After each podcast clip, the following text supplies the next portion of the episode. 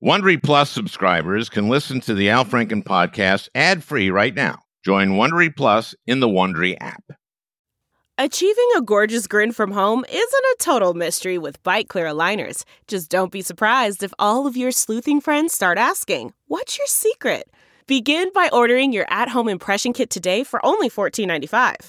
Byte Clear aligners are doctor directed and delivered to your door. Treatment costs thousands less than braces. Plus, they offer flexible financing, accept eligible insurance, and you can pay with your HSA FSA. Get 80% off your impression kit when you use code WONDERY at Byte.com. That's B-Y-T-E dot com. Start your confidence journey today with Byte.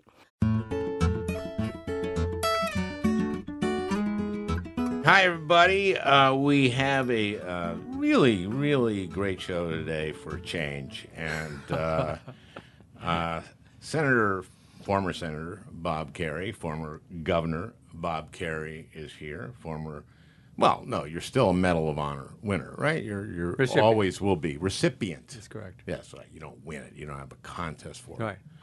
The former president of the new school, That's correct. which doesn't sound like a real school. It is, though. I know it is. Yeah. no, it's very good school. yeah. Uh, okay, so let's do some chronological stuff. Uh, you went to Vietnam. You were a Navy SEAL.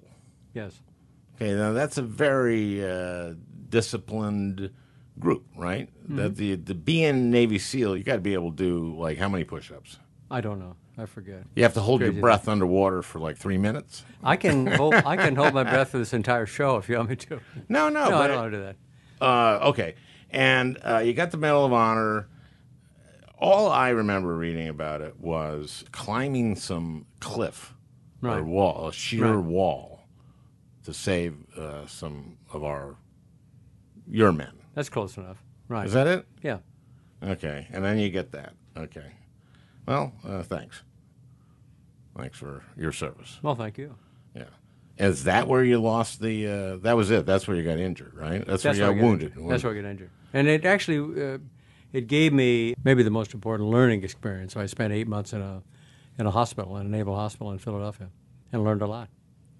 What did you learn uh, in the hospital? Uh, well, first of all, uh, I had to be grateful because uh, you know it was, it was a government-run hospital. The government saved my life. It almost killed me to begin with, but then it saved my life. So Okay. um, and Is this I a, learned is this a VA hospital No, or naval. is this naval? Naval. ho- Okay, okay. And I learned a lot about uh, the importance of volunteer effort because a lot of volunteers came in and out of the hospital, uh, you know, offering to help us in one way or the other. And then I learned that if I uh, wanted uh, to get anything done, uh, I had to ask for help. And for a long time, I had to ask for help just to go to the bathroom. So, um, and in SEAL team, it, you yes, you operate as a team, but in some ways, you're taught to be a real. The real men um, don't ask for help. Well, uh, I learned at the hospital, real men do. So, it was a very important lesson for me.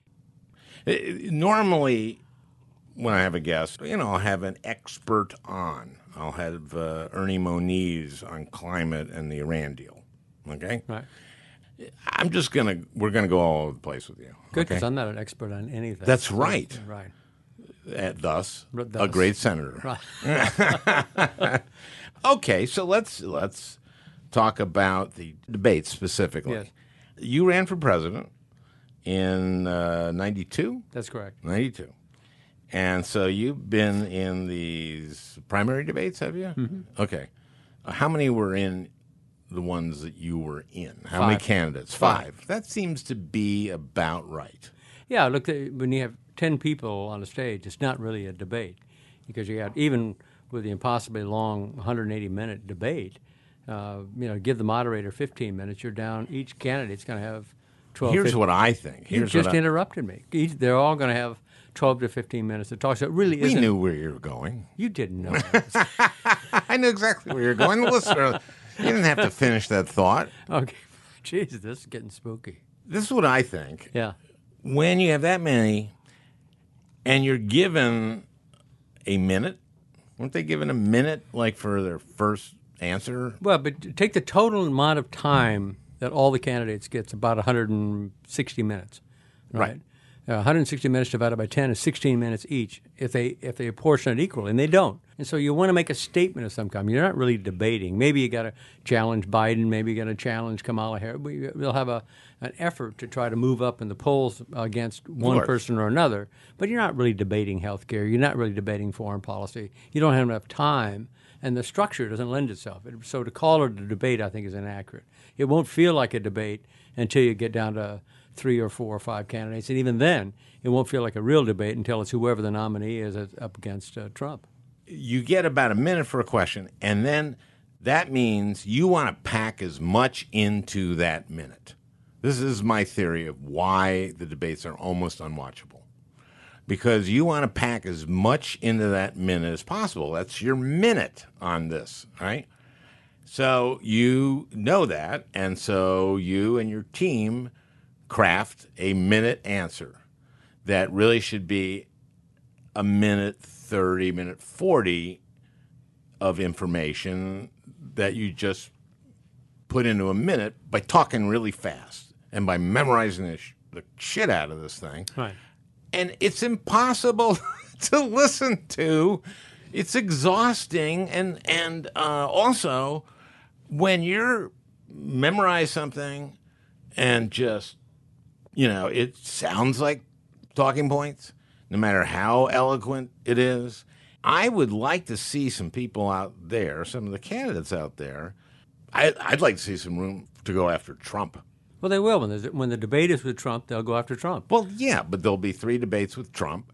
Those will be the debates. Those but are the debates. but but but we're trying to determine who our nominee is, and it would be nice to know which nominee would do best in those debates. I thought that debate where where they spent 20 minutes, 20 minutes on uh, whether or not a single payer uh, plan should or shouldn't have uh, private health insurance.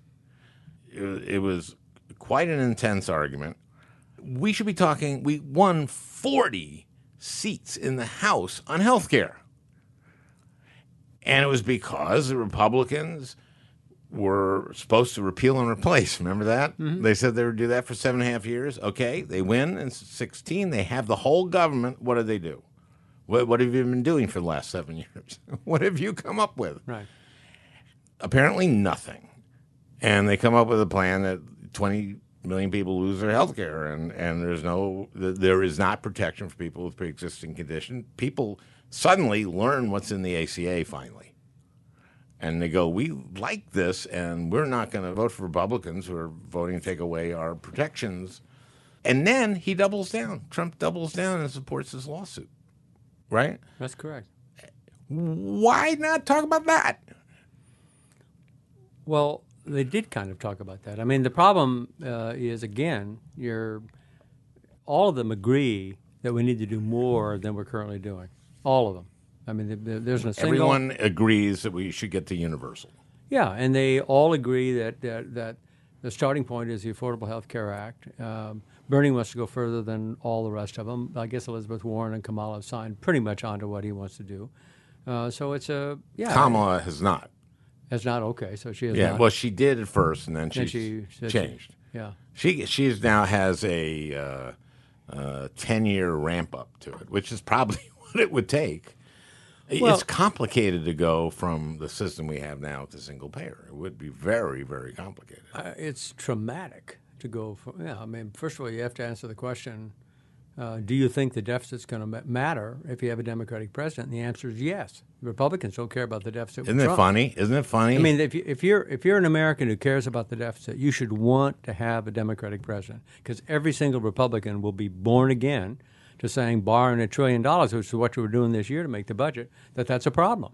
Now it's not a problem. Now they sort of, well, it is and it isn't. Um, you know, uh, let me open up ANWR and I'll vote for your tax cut. So it seems to me what you're getting in general, and I think it is watchable. You're getting in general uh, a presentation to the American people that the, whoever the Democratic nominee is wants to do more in health care sees it as a particularly the cost as a real problem, wants to do something about climate change, cares about income inequality. I mean, you're getting I think broad brush, you're getting differences between the, the various candidates. But I think particularly in the last debates, you get a presentation that the Democratic Party You can say it's too too far to the left, that, that, that one way or another, but I don't think it's out of mainstream thinking of the American people. I don't think it's out of mainstream thinking either. I think people agree.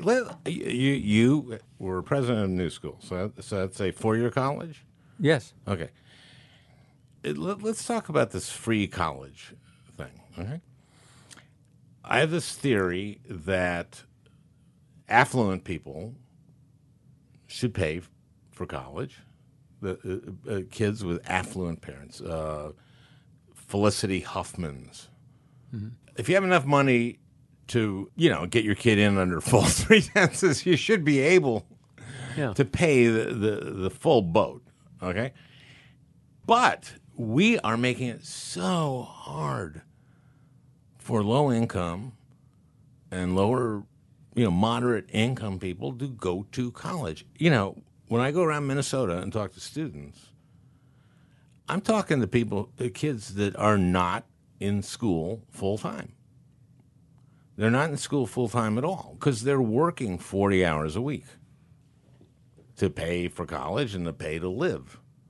And that's why we have so much, uh, so many kids who fail to graduate. Th- This is one of the things that creates wealth inequality. If you look at the uh, household income uh, and how it correlates with the SAT score and the, and the ACT, that's where the rigging begins because there's an absolute upward curve as income goes up. Because you can afford uh, higher tutors and so forth, you're going to get more time to be able to get a higher uh, well, test score. also, No, also your parents they have had a college education Yeah. or a graduate school education. But I mean, but, but look, I also think I also think that part of the problem is that we've lim- we've made it very difficult. If you said to me, "I've got a billion dollars and I want to start a college, I want to be regionally accredited," you know, it'd be easier for you to go out and start a heart transplant center. Get to get the regulators to approve it. We've limited supply, and then we've driven up a massive amount of demand, primarily with with debt. And then we're surprised the prices go up beyond the rate of inflation. We really are not forcing the kind of innovation uh, that we ought to be forcing into higher education. For just one little innovation, say to the colleges, we're going to hold you uh, responsible for half of the debt. Make it be recourse. I get all the cash when you borrow money and go to the new school. I get the cash from the loan. Why not put me recourse for half the darn debt? So, so the school Yeah. pays the kid half the then I will, I will do two things if you're one of my students and I'm, I'm going to be recourse. Number one, I'm going to make sure you take some courses that increase the chances you're going to get a job when you, when you get out of college. And secondly, I'm going to make sure you graduate because the guys that have the most trouble with that are the ones that don't finish. So I'm going to do everything I can to make sure that you graduate. And I'm doing everything I can to make sure that you take courses that increase the chances you're going to be able to pay off that debt. And right now you don't. Right now, you'd basically because I don't. I, I'm harmless as, as a university or college. Uh, you don't come after me if my students can't pay back their debt. I, I told you before we went on. I do a good Bernie. You do. I do a good Bernie. So, a guy from the OECD comes to testify. You going to tell your listeners what OECD stands for? Or, Yeah, it's the Organization of Economically Developed Countries, but that's not what it stands for. It stands for something like that. Yeah. But it's basically the U.S., Europe, uh, Japan, uh, Chile. Right. Uh, you know, it's Industrialized West. Australia. Right. We used to be number one in the percentage of our adults who uh, have graduated college. And I think this was, they're going under the cohort that was under 40. We had now gone to ninth. Ninth. And so the guy from the OECD, we're trying to figure this out why this is so. And so Bernie goes like, I, I imagine that the uh, cost of college is uh, here in, in America is, is part of why we're, we're not graduating as many kids as you do in Europe. Let me ask you this. to go to college in, say, Germany, how much does it cost? And the guy from uh, the OECD goes, well, uh, in Germany, you go to college for free. Okay. Uh, well, how much does it cost, say, in France? And the guy said, in France is also free. How about Sweden? In Sweden, they pay you to go to college. Isn't that great? Now, Yeah, that they also have rigorous examinations to determine who gets to go to college. Does Bernie support that? Does the Bernie support saying only 20% of high school graduates are going to be able to go to college and everybody else is going to be set up uh, for a vocational program, which is what Germany does? Is that what he wants to do? I don't think so. No. No, he wants to. He, he wants to basically say it ought to be free for everybody, and and it's not free. Somebody's got to pick up the tab for it. Again, I'm back to the colleges. You got to say to the universities and colleges, you got to be part of the effort. I mean, look what Mitch Daniels has done at Purdue. The, for the last five years, there's no no tuition increase, and the The reason governor of uh, former governor yeah. former governor of, Yeah. of Indiana, uh, president of Purdue College. Now, how did he do that? How did he do it? quit spending money. You spend less money, you charge your students less. I mean, that's the problem. And and he's he, certainly with an engineering school, it's somewhat easier, I guess, to do that. But you've got to put pressure on the colleges as well because it, all otherwise, all you're doing is driving more demand in the system with limited supply. And even a moron like me understands that's going to drive up prices beyond the rate of inflation. What else? do I you- want to talk about Pell Grants then, because a full Pell Grant used to pay for like ninety percent of a public. Now I'm talking about a public college education, and now it pays for like thirty percent. So th- I'm just talking about these kids. You're right. The Minerva Foundation, is, Yeah. which you're the head Yeah. of, is is about reforming higher education. Is yes. it not? No, but it's about is it, yes, the curriculum is, is dramatically different. Students get a much different kind of an experience. Uh, yes, we use a fair amount of technology, but the most important thing is when you start off, and it's easier when you in the beginning. For existing institutions, it's very difficult. You just no cost to put into the system unless you can justify it from the standpoint of quality. When it's not full of adjunct faculty, we're hiring full time, uh, high quality faculty to, to, to do it. But there's no real pressure right now uh, on those schools, and I think there needs to be. I'm not against trying to make a better effort to help young people uh, be able to afford to go Where, to college. where, where is the increase in spending going? Is it going to frivolous things, or is it going to a beautiful, beautiful student union? Is it going to? uh, I mean, Well, why? let me, let me ask you this: If Yeah. you want to learn something, Mm-hmm. and I- my guess is every now and then you do, you find yourself saying, "Well, there's something I'd like to know," right? How do you do it? What do Mm, not you do? really. What do you do? You, do you do you go to some building where there's a classroom and wait for an adult to show up and walk in the front of the room and teach you something? no, That's well, the problem. That's an outdated model, and we're locked into it. Uh, you you propose that in any higher education environment, and they go crazy. They think you're talking about MOOCs and and online education. They, they, it's very difficult to get into a conversation about using, and, and oftentimes it's very low cost. You get very low cost offerings out there that would enable a student to get not only faster but in a cheaper way, and it then you're left with the with the responsibility of teaching these young people how to think. Anyway, we're way off into that. I, I, no, no, no, no, no. This is an important conversation, and it's really important. And by the way, by the way, Al, the other thing is for liberals, uh, I don't know where you get the money unless you're able to come to people like myself and say, "Hey, Bob, you're 76 right now. You look at how we're spending money at the federal level. We're going to spend another 80 billion dollars this year over last on people over the age of 65, and there won't be any debate. It's mandated in the in the in the programs uh, for for eligible beneficiaries." So you're and- talking about Social Security, and Social Medicare. Security, Medicare, and, Medi- and long-term care for Medicaid. Yeah. You, and you propose any changes in those programs, and you think you're going to be proposing seniors go foraging in the alley for food. Uh, I'm, There I'm are there are some seniors that that's what they live on, and I've uh, I look. I'm, I'm I'm for increasing the amount of money that goes to low-income seniors. I'm for making a change so that so that working for women who've who've stayed at home uh, uh, get some kind of equity. I mean, there's there's things you can do to make the program fair from the bottom up. But my God, you that's not what we're talking about. What we're talking about is is, is you remember in the in the in the famous. Budget of 1993, uh, Clinton's budget of 1993. The most Oh, right. yeah. What was the most controversial thing in that budget? it was supposedly raising taxes on taxing the rest of your Social Security benefits above a certain above a certain amount. And, and you know, that wasn't. We weren't going after low income people.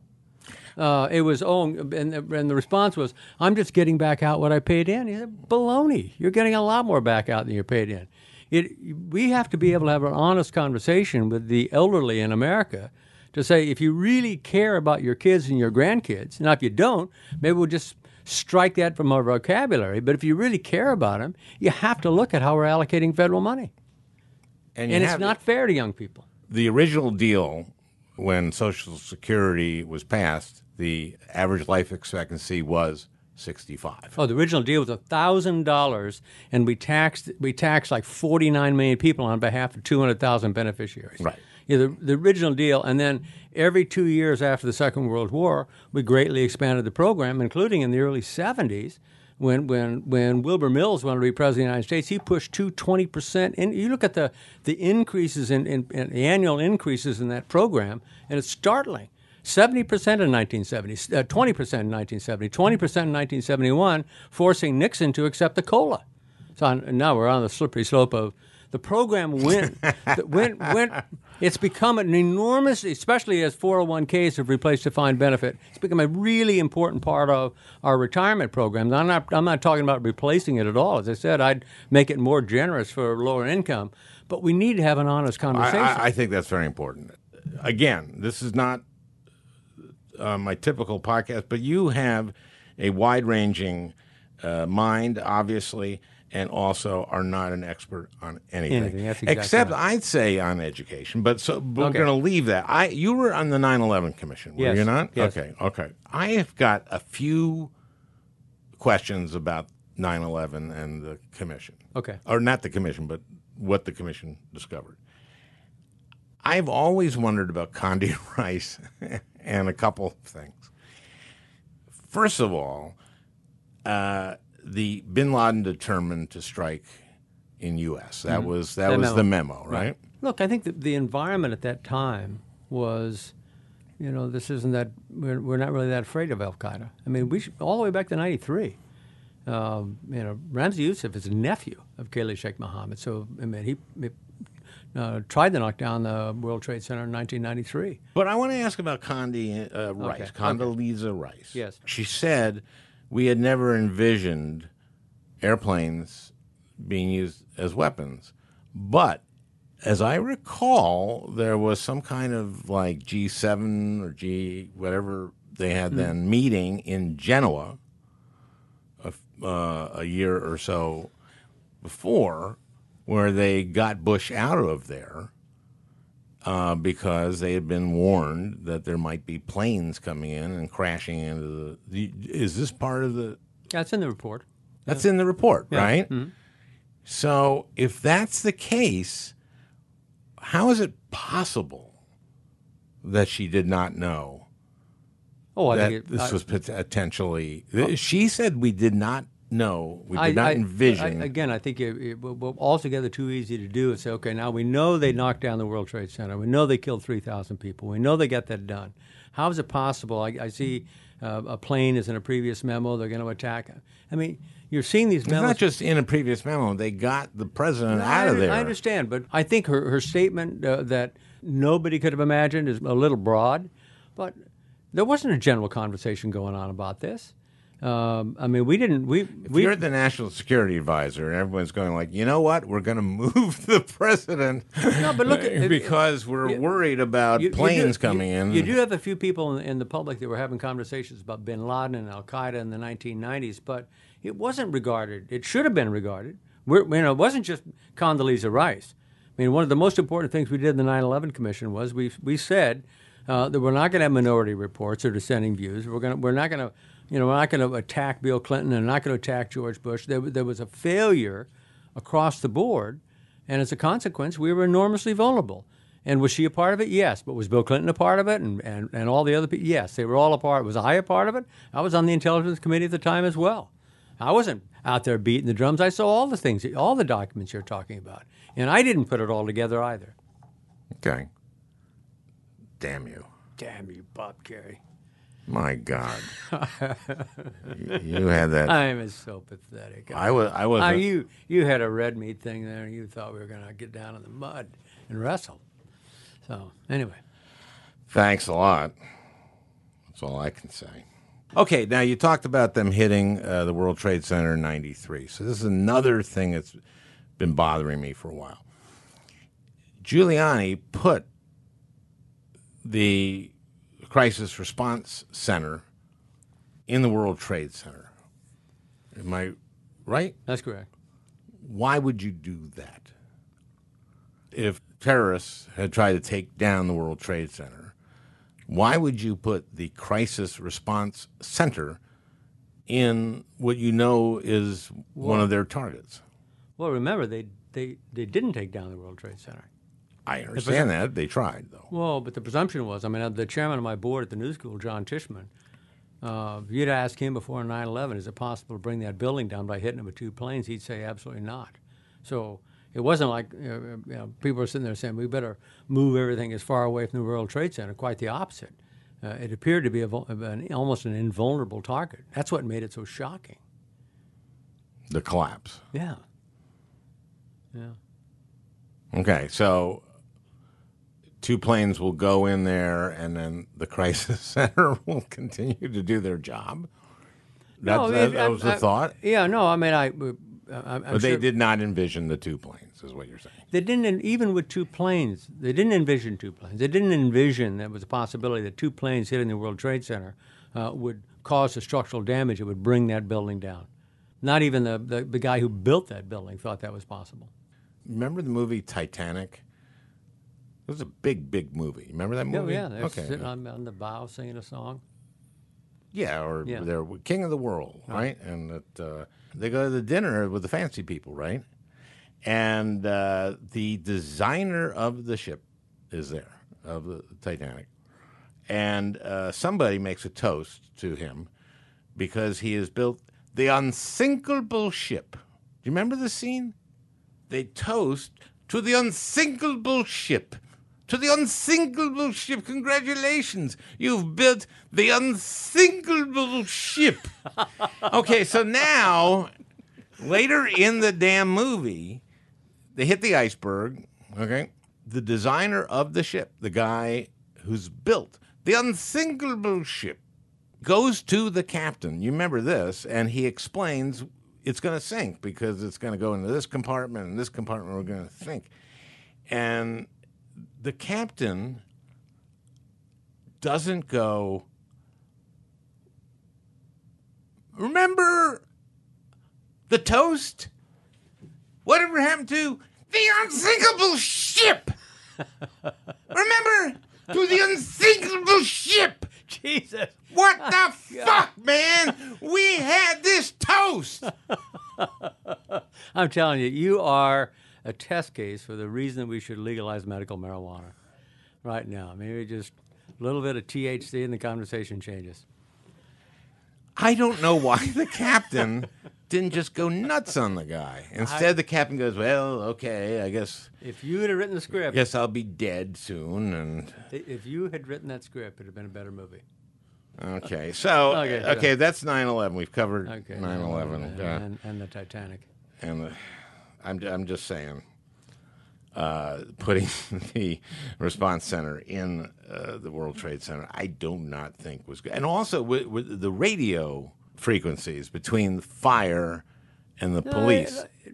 And, and by the way, we tried to get Congress to, uh, to make changes that would allow that, you know, that piece of the bandwidth to be used by them, and we couldn't get it done. So it, yeah, it's th- there were lots of you mean the commission tried to do yeah, that? lots. Of, you know, tried to get Congress to do it, but it was lots of But the, the commission tried to get Congress after, After- the, re- the after. report, right.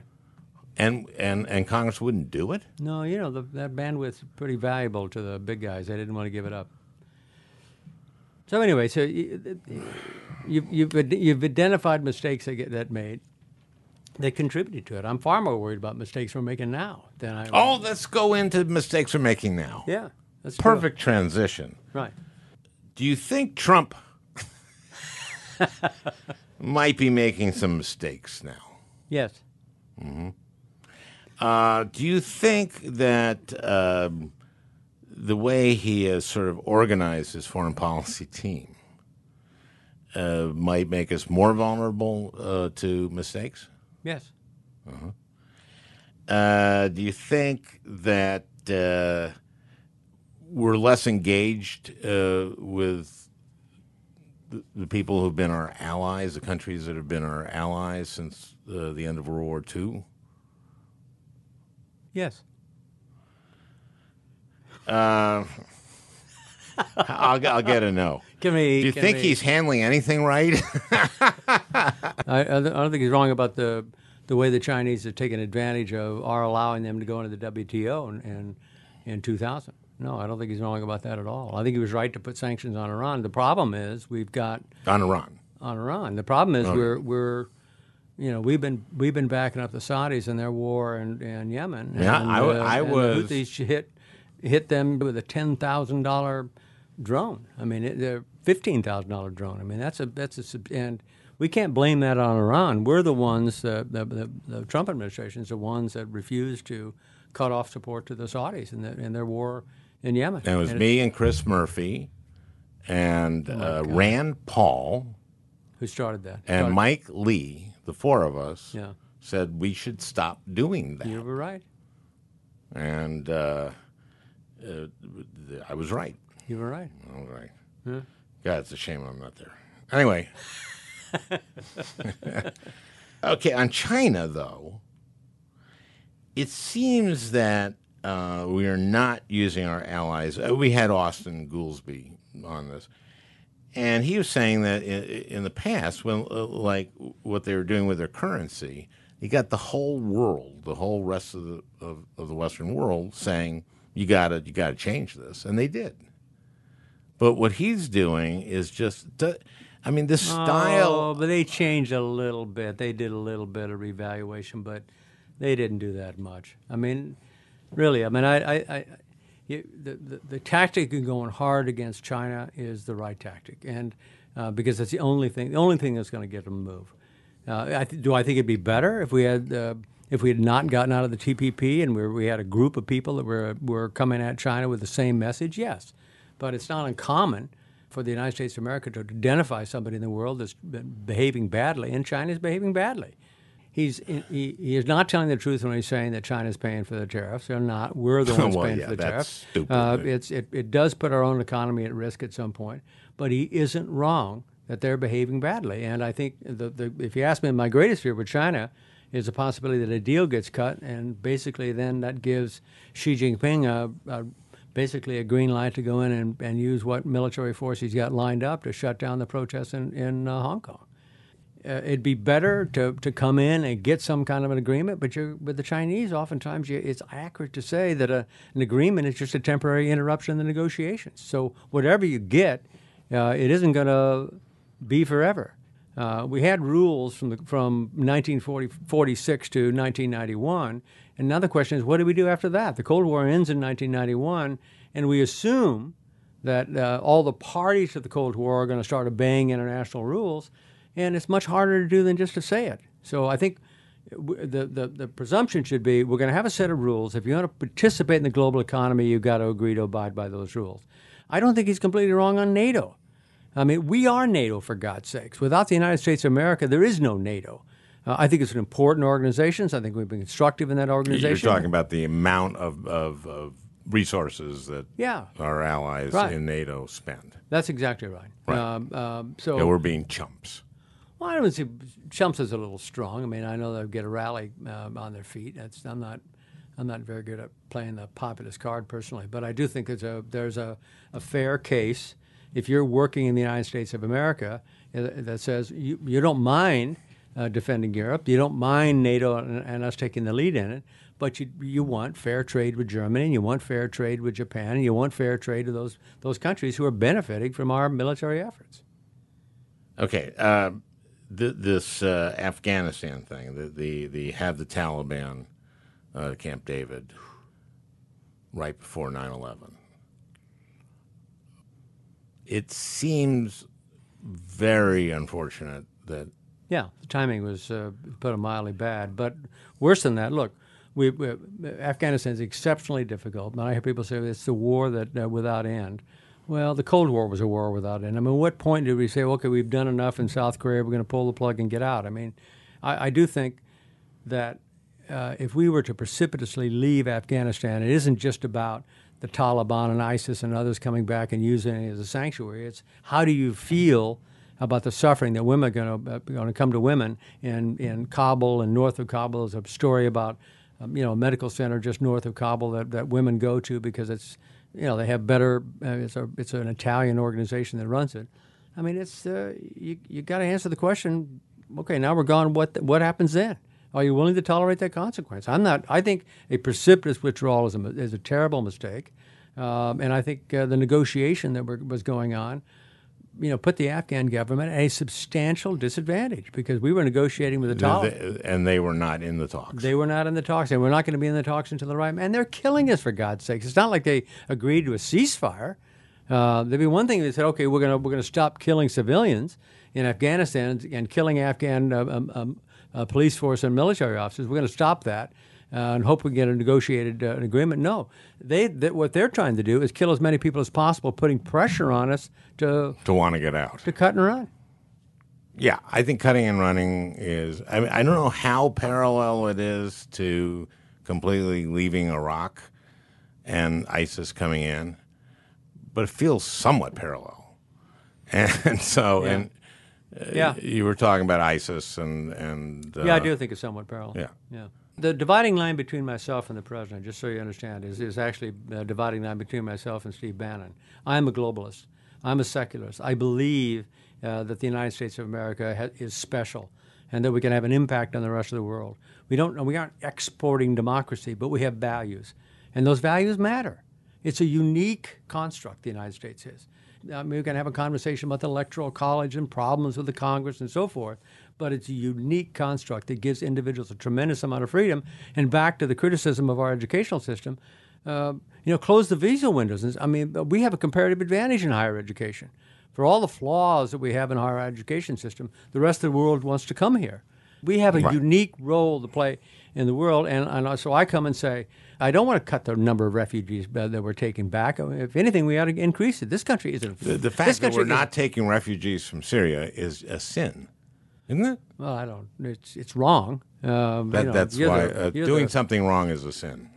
Well, that's if you're if you're a sin. if you're a religious person and you're you're you know think you're going to go to hell by doing, it, I, I, I, I mean I think it's all I need to say. Oh, is, I see. I think it's wrong. I don't so think you're, it's you're using sin literally as a, a religious thing. well. That's that's what it is. It's a religious word. Well, okay, that might be true, but I didn't mean it that way. Oh, I'm not. I'm not accusing you. I mean, you're ask, you're asking me the question. No, I think it's I think it's wrong. And we're, this country is not one of the great things we did after the Vietnam War. And we've done a lot. I've been involved in a in a bipartisan effort since 1991. It took off in '95 when we normalized relationships with Vietnam, helping them build an. And McCain was a big part of that, right? McCain is a part of it. John Kerry's a part of it. But but it started with Herbert Walker Bush. It continued with Bill Clinton. It continued with with, with George W. Bush, and continues today with, with Donald Trump. Yeah, it's con- it's gone over four administration, Republican and Democrat. But the most important thing that we did after that war, and it was it was The Ted boat people. Was no, we changed the law. Ted Kennedy did it. We let a million Vietnamese come in here. And I remember people saying, "Oh God, it's going to be terrible. All these Vietnamese coming in here. They're going to, you know, they're going to be bad for the country." They've been just the opposite. Exactly. Just the opposite. And I think one of the one of the things I'm saying that Democrats in particular need to do is answer this question: How do we make globalism work? If you're if you believe in globalism, if you, if you want to act locally and think globally, the question is what what are our trade rules? What what is our what what do we need to put in place for a safety net that's going to work? How do we organize our educational system so it actually does produce people that, that have a fighting chance to get a job? And back on the safety net, I mean, the, you've seen the decline in the defined benefit uh, pensions, and it's, you know, you're, you're basically left 401k accounts. Right. We've got to figure out a way to reward work and have a different set of rules if we expect to be able to, I think, win an argument that we we figured out how to make globalism work. Because otherwise, all you're doing, it seems to me, is fighting a losing battle. You know who you sound a lot like? Who's that? Trump. I do. I just like uh, Oh, the idea God, of no. him putting three words together that make any sense at all. So, uh, do you worry about uh, Trump winning? And you have to say yes. yeah, do, yeah. I mean, I, I mean, I don't. I don't want him to, to be reelected. I have a case against. I mean, it's mostly his policy. I mean, I think his behavior is bad. I think uh, one of the things that Republicans have done is just isn't good. Is sort of it's what Joe Dunford, the chairman of the Joint Chiefs of Staff, says that if you walk by something that's substandard and you don't do anything about it, that's the new standard. and they've lowered the standard for behavior. They've lowered the standard for telling the truth. Okay, let's talk about Um, the Senate since you yeah. left it. Yes. Um, these Republican senators are not pushing back on him at all. It seems.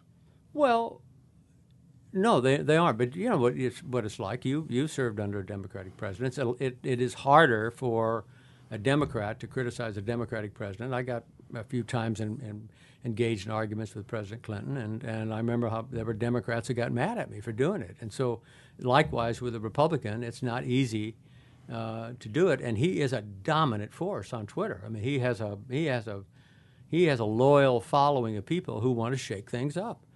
Uh, and as you know, you've been down there. You, it, it, the place does need to be shaken up. And he again, he's not. He's unfortunately the swamp's gotten bigger under him than it was before. Uh, but no, we just our last podcast was that it was just uh, the Yeah. corruption during this Yeah. administration. look, if I if, if you tell me that tomorrow, I've got to I've got to get in the ring and fight Mike Tyson, Yeah, uh, I'm not going to sit here and say, well, I'm, not going to make fun of his, his tattoo on his face or his behavior or anything like that. I, mean, I know I'm going to get in the ring with a formidable opponent, and he's a formidable opponent. He will not he will not be easy to defeat in 2020. I want to defeat him. I don't want him to have four more years. I, I think his environmental policies are terrible. I think his social policies are terrible. I, I think his economic policies are not good.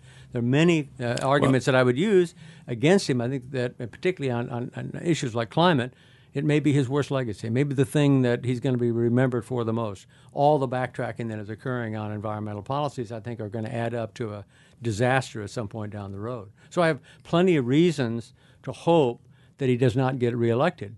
But that hope doesn't begin with me saying he's he's foolish and silly and he's going to be easy to be. He will not be easy to be. Oh, I'm very, very concerned about it. Yeah. Because another four years, climate is one of them. Immigration is another. You were just talking about the Vietnamese coming in after the Yeah, war. Yeah, no, immigration is another one. And you were talking about Social Security. Yeah. So if, Oh, you- if, if we're going to make Social Security anywhere near solvent, we need people coming, uh, younger people. I agree. No, no. It, and by the way, it, you're not going to do immigration. You're not going to do uh, Social Security. You're not going to do Medicare. You're not going to do the big ones unless somehow you can put a, a group of Republican Democrats together. You, you were you were there in immigration. Uh, you know how hard it is. we to- did it. We, know- and and uh, but the House wouldn't take it up. Yeah, but it's it, you're going to get criticized on the left, and you're going to get criticized on the right if you do the if you put together a coalition of people that'll support comprehensive immigration. Uh, We reform. did it. We I know. did it. And I know. I know. um, boy, that would have been a, a, a good thing if we had done in Yeah. 13. Yeah. And uh, we got 68 votes in the Senate. that's pretty good. Is there anything you uh, want to hear uh, know from me? I've No. never asked that before. So I, can I tell the Pol Pot story? Oh gosh, yes, we so need watching, to talk about so I'm this. watching, uh, yes, we so need to do is- this. Thank you, is- thank you. This will not be easy for you to do because you're going to have to remain silent while I'll tell why. Oh, I want to hear your version Okay. of this my, story. My Okay. story, my version of the story is far better than whatever version you've got Okay. rolling around in that bony little head of yours. So, Okay. Uh, I'm watching C-SPAN one morning while I Mm-hmm. was still in the Senate, and you were on it, and I think it was 2000. You were out campaigning for a variety of different people. No, no, no, no, no. I, I'm sorry because I want to hear your version. no, no, you don't. Don't I know what date. year it is. Don't correct the date. It doesn't matter. The read, the listeners don't care. But but there's 96. I was promoting Rush Limbaugh's a big fat idiot and other observations. So so what year was it? uh, 1995. Okay, so it's but but you were also out campaigning for other uh, candidates and Yeah, so forth. Yes, yes. Anyway, I've- so I've they have a, a lot of they-. I don't know if they still have, but they have a Democratic line and they have a Republican line, and Mm-hmm. calls come in on the Democratic line, and a call came in on the Republican line, and this woman just burned you to the ground. I hate everything you've said this morning. I disagree with everything that you've done. And earlier uh, in the conversation, the moderator, the, the, the, the interviewer had said to you, uh, "Is there, you know, you campaign for an awful lot of people, Al. Uh, have you ever had any regrets? You know, like somebody gets elected and you you you you it, it upsets you afterwards." Uh, yeah, only one, Pol Pot. Now, knowing that your very few of your listeners know who Pol Pot was, he was the I man I think responsible for an auto genocide in, in, in Cambodia. So, uh, uh, uh, at the end, you said to this woman, "Was there anything that you liked about what I said here this afternoon?" And she said, "Yeah, I like that Pol Pot joke." that is true. One of the things is I, I had a book out, Rush Limbaugh is a Big Fat Idiot and Other Observations. And uh, this was like the first interview I did on the book. And it was one of these morning C SPAN shows. And, you know, uh, I did not understand that these C SPAN hosts have strict, strict rules of not to laugh at anything. Really? yeah, because it shows what you laugh at Shows a bias. shows a bias. So she'd say like, um, "Tell me about you know the title of the book," and I'd say, "Well, uh, I thought of it because Rush Limbaugh is uh, very very fat. He's huge, huge, fat, obese man, very, very, very fat." And she's like, she's like, I can see that she thinks it's funny, and she's trying to hold it, uh, not break, not break up. And so the whole thing, she did the Pol, you know, uh, yeah, any regret anybody? Yes, Pol Pot. Uh, we went out and we did something for him in Cambodia, and uh, yeah, really Yes. regret that. You remind me of that almost every time we I do. talk. It was a good moment. So you just use you just use a verb that I heard you when you were interviewing Dana, Mm-hmm. which is break. Ah, The comedian is doing a skit, uh, breaks out laughing. Is that well, the comic actor. the comic? what- I, I, I apologize. The comic actor. Not. Is there a difference between a comic actor and a comedian? Yeah, because a comedian, you think of doing a stand up, and a stand up can break. That's okay. Break break means laughing, Right. just breaking down and laughing. And um, we had in the first five years of SNL, we just had a, uh Lorne hated it when When- act uh, when when when the cast would break up, and he, he and we didn't, and he basically said there'll be no break. That's that's very Carol Burnett. Is it? That's what he that's what he would say. And then as the show now the show's forty five years. It's they do more of the breaking, and, and people, you know, the audience goes, "Oh, they're breaking," oh, that's okay." and that's why Carol Burnett did it for the same reason. Wow. It, it, it's just that, oh, you know, we're watching a moment where the actors break up. We're so excited. Well, I'm going to break now. Okay, It's great to see you. really good to see you. You're doing, you're doing great. Well, I, I hope you enjoyed uh, listening. That beautiful music is by Leo Kottke, the great Leo Kottke. I want to thank Peter Ogburn for producing this podcast. We'll talk again next week.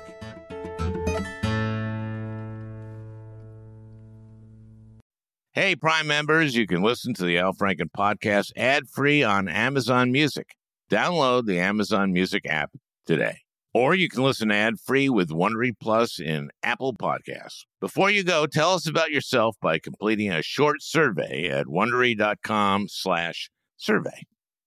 The early 2000s was a breeding ground for bad reality competition series. From shows like Kid Nation, CBS's weird Lord of the Flies style social experiment that took 40 kids to live by themselves in a ghost town, to The Swan, a horrifying concept where women spent months undergoing a physical transformation and then were made to compete in a beauty pageant.